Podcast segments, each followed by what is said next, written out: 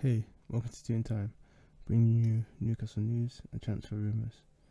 So today we'll be linked with Harvey Barnes of Leicester, the 24-year-old winger. He primarily plays on the left, but he can play on, on the right as well. Supposedly Newcastle want to bid a price of uh, 25 million pounds, but Leicester are, are holding up for 50 million. So they're gonna have to definitely meet in the middle because although he has some quality, he's worth nowhere near that. I don't know where they've come up with that price, but that's what's supposedly be in the news in terms of uh, how much he will be worth.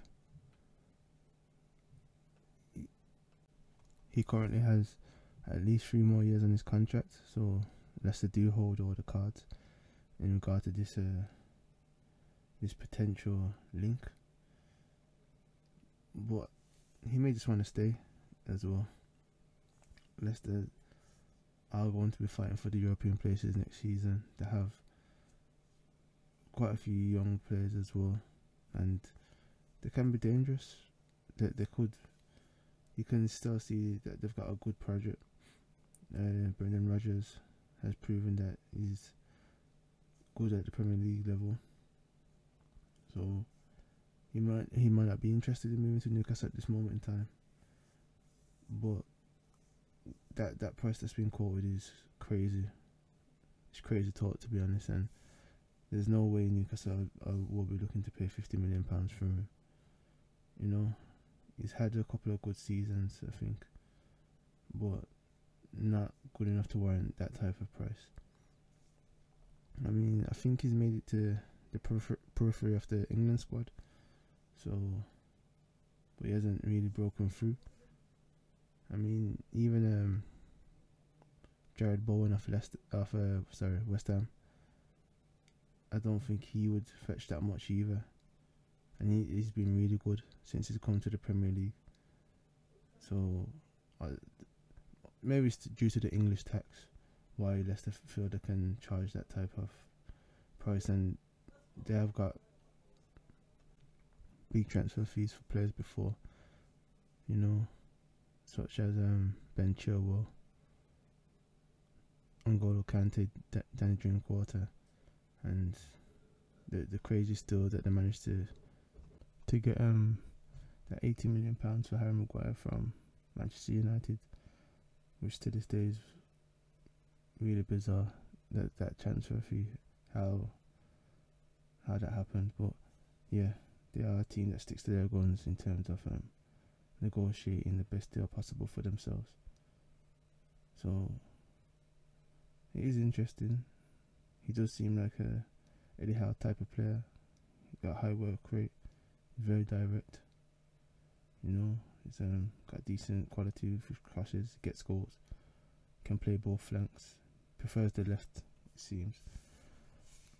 But does does have the capability of playing on both sides. So it was an interesting thing to see. I don't believe Leicester would want to sell him right now. Um, in terms of recent links, the player Suleiman of Rennes. There's I saw a report today showing how his current manager and and Erik ten Hag of Manchester United has spoken about his abilities and how he's got a lot of room to grow as he's already shown high capabilities. So there's a lot of potential for him to grow. But these are just links that are just being seen in random papers and on news now. There's um been a link to Andrea Belotti formerly of Torino. He's available for free at the moment, and he's been offered to Newcastle United. The 28 year old Italian striker. Um, it's it's possible, but I don't see it happening. As Newcastle do want a younger striker, I believe, in profile, so with high levels of potential to develop, but most importantly, be willing to be a backup player at this moment in time. To buy this time, keep developing on it, under the strikers that are Newcastle now, as well as on Eddie Howe. he wants to, you can mold him into what he wants in terms of the game plan. But he does definitely have the quality to score goals. But I don't see that happening. But you know, you can never say never, you know. And there's been another link to Julian Draxler of PSG. Reportedly, they're trying to shift quite a few players at the moment, and he's one of them. He's got a couple of years left on his contract, and they want to move him for between 20 to 30 million euros. Well, he's another one. Would he be motivated to come to Newcastle? He's on good money. He's part of that squad that dominates the French league and gets the last stages after Champions League pretty much. He's used as an impact sub. So, and he suffered quite a few injuries. So, I don't know whether he he's willing to come to a project like Newcastle right now, and um, potentially not be competing for anything for at least for you don't you don't know how many seasons it could take, you know, but it could have a good cup run in the coming season. You never know.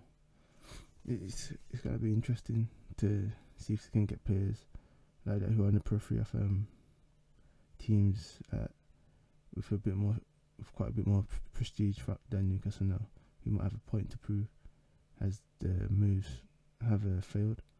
Because there's quite a few players out there who have made a big move and are currently sitting warming on the warming the bench. And Julian Draxler definitely fits that profile. He's been at PSG for quite a, a good amount of time and hasn't really ever set the world alight. So it could potentially be a good move for him. But I don't know whether it would be a good move for Newcastle. So it's it's interesting because he definitely does have quality, but he has underwhelmed throughout his career, to be honest. So, and he would have to definitely take a pay cut or something of that nature for it to work. There's a lot of factors that would have to go into a deal like that. Um,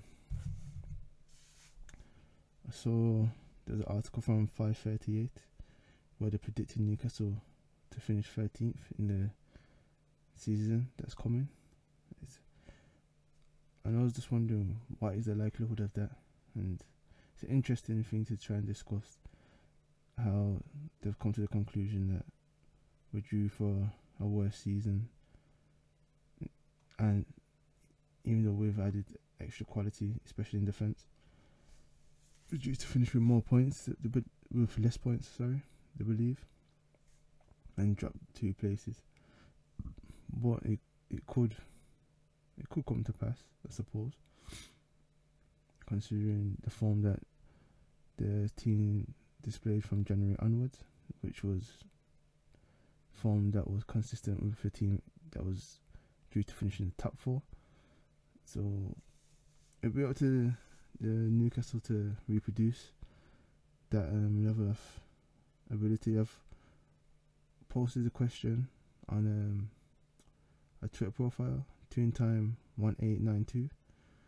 So, to I just would like to see responses and whether and where everyone thinks Newcastle could potentially finish next season.